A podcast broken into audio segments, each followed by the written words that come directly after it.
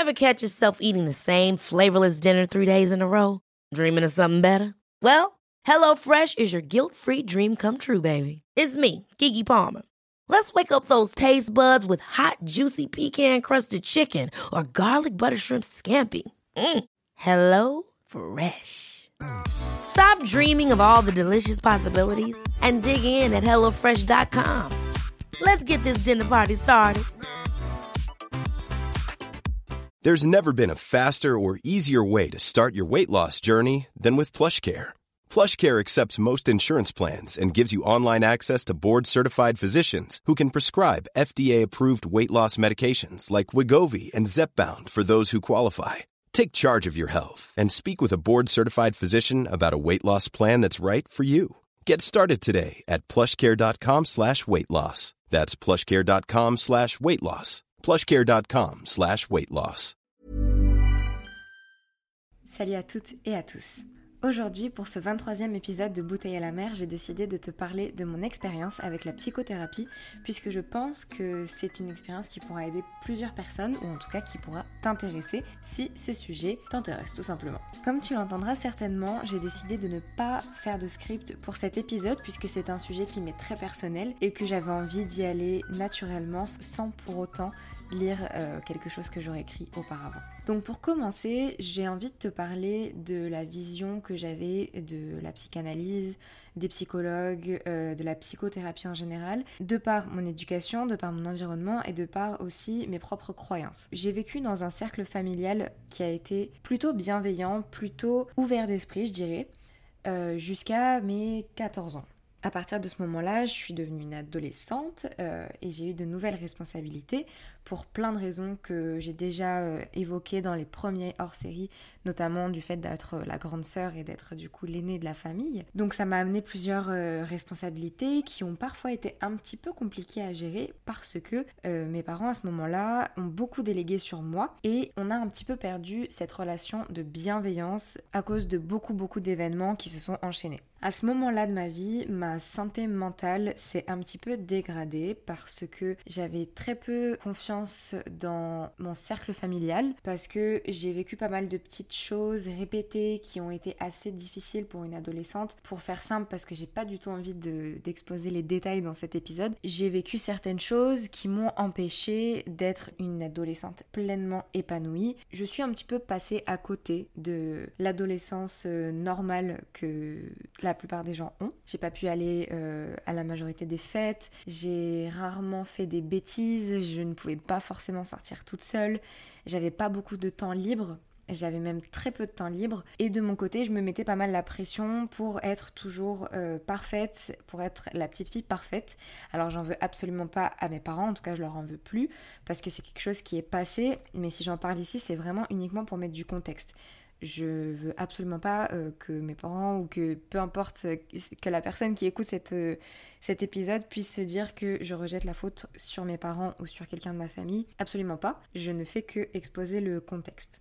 Donc aux alentours de 15-16 ans, ma santé mentale a commencé à se dégrader et j'ai connu mes premières euh, crises d'angoisse. Que ça a été des moments qui ont été très stressants, très anxiogènes et très difficiles à vivre parce qu'ils n'étaient absolument pas compris par mes parents et que je n'avais aucun soutien psychologique derrière. C'est-à-dire que quand je faisais une grosse crise d'angoisse où je criais, où j'avais euh, le souffle qui s'accélérait, où mon cœur battait extrêmement vite, où je perdais tous mes moyens et où j'étais incapable de me contrôler. J'avais vraiment un détachement entre mon corps et euh, mon esprit. C'est-à-dire que mon esprit était plus ou moins calme et mon corps s'agitait. Euh, je, voilà, je, je il n'y avait plus de lien entre les deux en fait, pour faire simple. Et c'est vrai que quand c'est la première fois que ça, vous, que ça t'arrive, surtout quand t'as 16 ans ou 17 ans, je sais plus, ça fait assez peur en fait. Il se trouve que j'ai fait une grosse crise devant mes parents suite à une réflexion que j'ai eue, que j'ai trouvée totalement injustifiée, qui découlait de tout ce contexte très délicat, familial,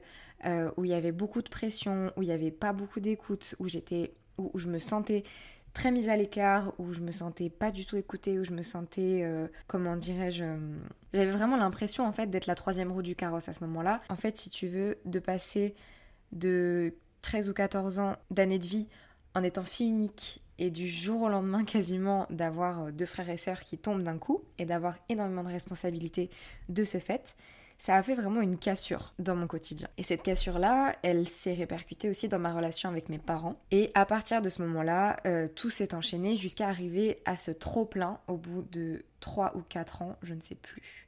Je dirais 3 ans à peu près. Au bout de 3 ans où euh, mes journées, mes semaines étaient rythmées par la frustration familiale, par des conflits, par euh, des problèmes de communication, par euh, un sentiment que j'avais d'être entravée en fait dans ma propre liberté à ce moment-là. Alors je pense qu'il y a le fait d'être adolescente qui rentre aussi en jeu, parce que voilà, on a envie de plus d'émancipation et on n'y a pas accès. Mais objectivement, avec le recul que j'ai aujourd'hui et tout le travail que j'ai pu faire sur cette période-là, c'était une situation très délicate et ça a mené, au bout d'un moment, après l'accumulation de tout ça, à une énorme crise euh, qui a duré, je ne sais plus, peut-être une heure à peu près, je dirais. Alors je ne sais pas si c'est beaucoup, si c'est pas beaucoup. En tout cas, je peux vous dire que quand vous êtes dedans, ça paraît être une, une éternité. Et donc cette crise-là, comme j'ai pu la décrire tout à l'heure, j'ai pas du tout eu le soutien dont j'aurais eu besoin à ce moment-là. C'est-à-dire que je disais clairement que j'avais besoin d'aide et je n'ai pas eu d'aide. On m'a laissée toute seule dans ma pièce, euh, dans le salon en l'occurrence, euh, en me disant calme-toi, fais ce que tu as à faire et puis tu reviens quand t'es calmé. En fait, je pense qu'à ce moment-là, mes parents ont vu ça comme un caprice, comme euh, voilà quelque chose de pas légitime et de, superficiel, je dirais, parce que certainement qu'ils n'avaient pas du tout idée de ce que j'étais en train de traverser. Et ma, foi, c'est des choses qui arrivent. En tout cas, ça a eu pour conséquence que je n'ai pas reçu l'aide dont j'avais besoin et que pendant très très longtemps, euh, j'ai cru que je n'étais pas légitime à recevoir cette aide-là et je n'ai pas voulu faire ce pas de demander de l'aide moi-même, surtout que j'étais mineure et que c'était très compliqué. À l'issue de cette crise-là, donc j'ai fini par me calmer, euh, même si ça a été très difficile. Finalement réussi à me calmer euh, assez difficilement. Je suis remontée dans ma chambre et à ce moment-là, ma mère m'a dit Ce que tu as fait, c'était une crise d'hystérie. Alors, qu'est-ce que c'est une crise d'hystérie? Je vais te trouver la définition exacte tout de suite sur internet. Donc, l'hystérie, ce serait une névrose qui se caractérise par des réactions excessives, théâtrales et une hypersensibilité. Euh, moi, le problème que j'ai avec cette définition, c'est que si je ne me trompe pas, l'hystérie, ça a été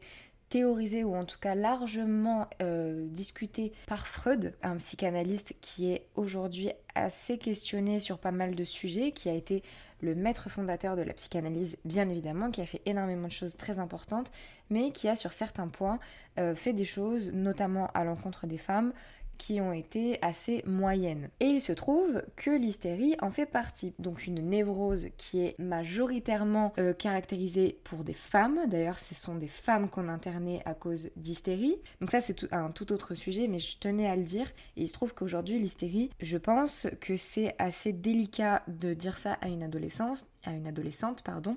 Surtout qu'au moment où j'avais fait mes recherches, c'était caractérisé par des personnes, donc des femmes, qui avaient euh, pas mal de choses qui étaient refoulées, notamment euh, des envies sexuelles qui n'étaient pas comblées, euh, des besoins de se mettre en spectacle, de se mettre en avant, etc. Donc en fait, la définition que j'en ai lue au moment où ma mère m'a dit tu as fait une crise d'hystérie, c'était une définition qui était très très culpabilisante, qui ne légitimisait absolument pas euh, les sentiments que j'avais eus et qui pour moi, même à ce moment-là, ne correspondait absolument pas à ce que j'avais vécu.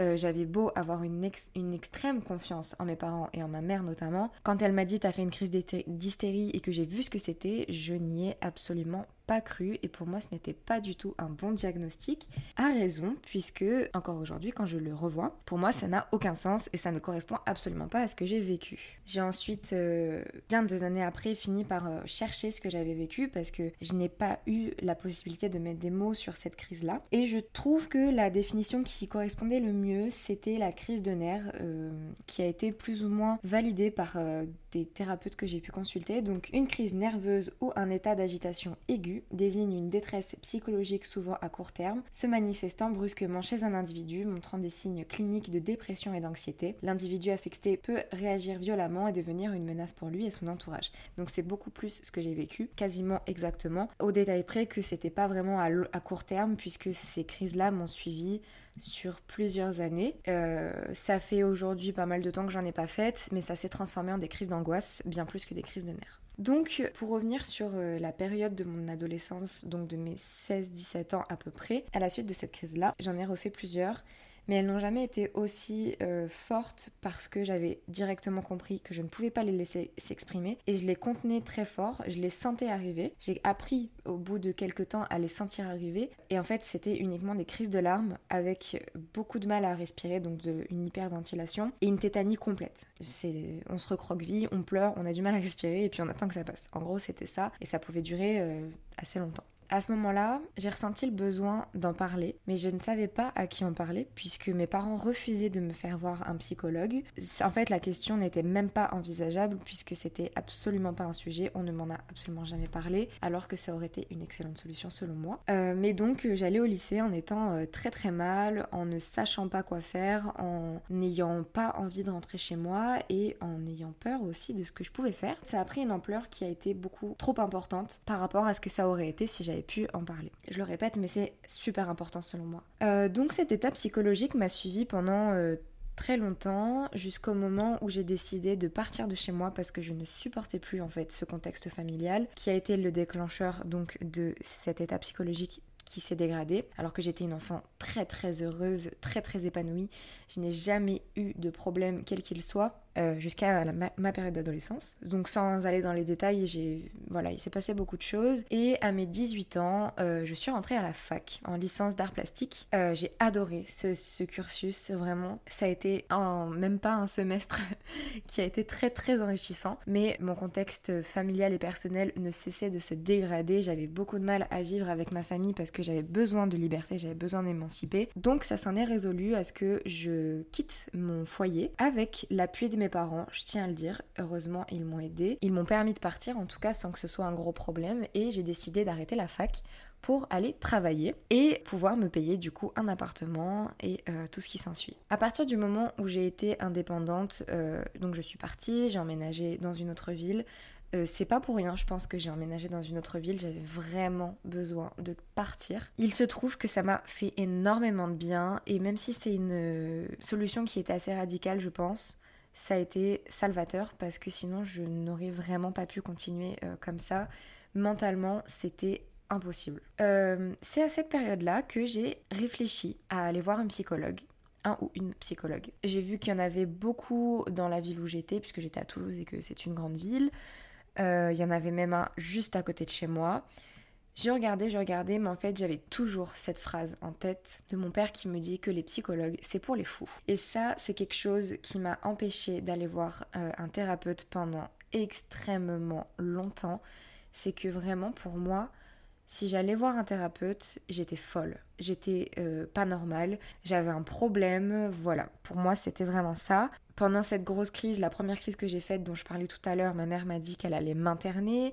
Enfin voilà, ce sont des mots assez forts qui marquent, euh, qui font peur et, qui sur... et auxquels surtout on n'a pas envie de s'identifier et qui m'ont vraiment bloqué pendant très longtemps. Euh, bien que j'avais des amis très proches de moi qui allaient voir des psychologues, bien que au fond de moi je savais que ça pouvait m'aider, même si j'en avais envie, même si j'en avais profondément envie, je n'arrivais pas à passer le cap. Et euh, ça, c'est quelque chose que j'aimerais vraiment dire à toutes les personnes qui m'écoutent et qui se sentent touchées de près ou de loin par ça. Ne diabolisez pas les thérapies, euh, surtout quand elles sont mentales, parce que ça peut vraiment être salvateur pour beaucoup de monde et ça peut être très dangereux surtout de ne pas permettre à quelqu'un de se soigner. Euh, j'encouragerai tous les parents notamment à parler de ça avec leurs enfants, leurs adolescents, même leurs jeunes adultes s'il faut, parce que moi c'est quelque chose qui m'a fait du tort et avec du recul, je pense que si j'avais traité ce problème-là à sa source au moment où ça s'est passé, ou ne serait-ce que quelques mois après, je j'aurais pas eu autant de problèmes que ce que je peux avoir aujourd'hui. Mais bref, voilà. Donc à cette période-là, je devais avoir entre 18 et 19 ans. Je, voilà, je me renseignais, j'y pensais, j'en avais très envie, mais je n'ai pas sauté le pas parce que financièrement déjà c'était compliqué. Parce que oui, ça coûte de l'argent euh, malgré tout. Et aussi parce que euh, bah, j'avais peur tout simplement et que j'avais pas envie de m'identifier à quelqu'un qui allait voir un psy. J'ai ensuite déménagé. Euh, j'ai vécu avec euh, un ancien euh, compagnon et les crises ne s'arrêtaient pas. Au contraire, avec cette relation qui était, euh, comme j'en ai parlé dans les relations toxiques, qui n'était pas bonne pour moi, disons que certains comportements de pendant cette relation de mon ex-compagnon amplifiaient certaines failles que j'avais dans ma personnalité. Certaines de ses remarques, certaines, certains de ses comportements me provoquaient des crises, or que je n'en faisais plus. Des crises très violentes, des, crises euh, qui allaient beaucoup trop loin, qui me faisaient peur en fait, tout simplement. Je ne me reconnaissais pas et au lieu de me dire que c'était peut-être ma relation qui n'allait pas, je me suis dit que c'était moi qui n'allais pas. Et tant mieux ou pas, euh, c'est ce qui m'a conduit à finalement, après une énième crise que je n'ai pas pu contrôler, j'ai décidé finalement d'aller voir un psy. Alors il se trouve que c'était une psy et que c'était la seule qui avait dans ma région puisque j'étais dans un endroit euh, où il n'y avait pas grand monde.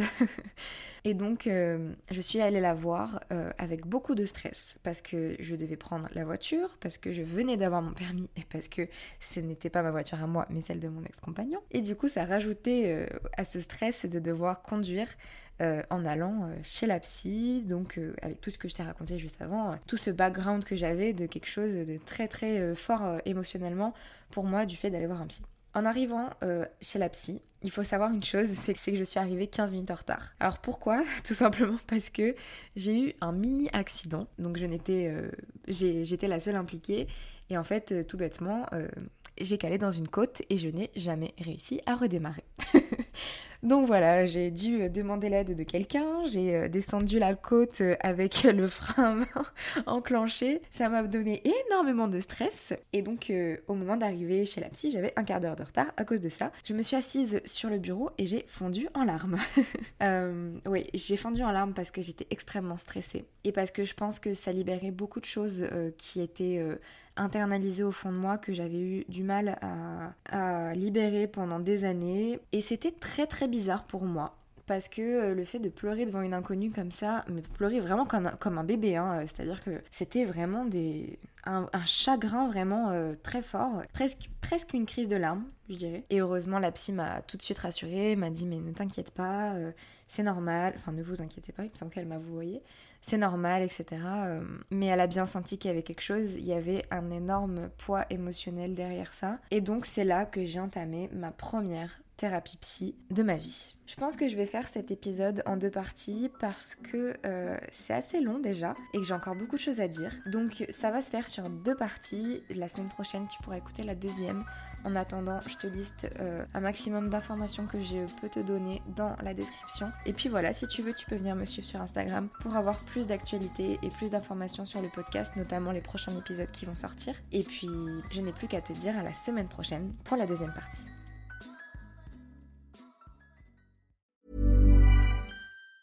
Hey, it's Danny Pellegrino from Everything Iconic.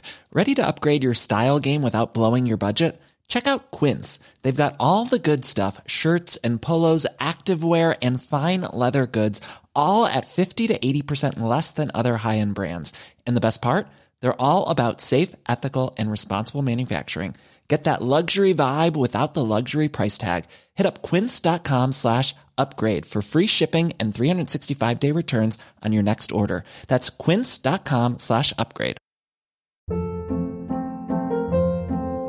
Hold up. What was that? Boring. No flavor. That was as bad as those leftovers you ate all week. Kiki Palmer here, and it's time to say hello to something fresh and guilt-free. Hello Fresh. Jazz up dinner with pecan-crusted chicken or garlic butter shrimp scampi. Now that's music to my mouth. Hello Fresh. Let's get this dinner party started. Discover all the delicious possibilities at hellofresh.com.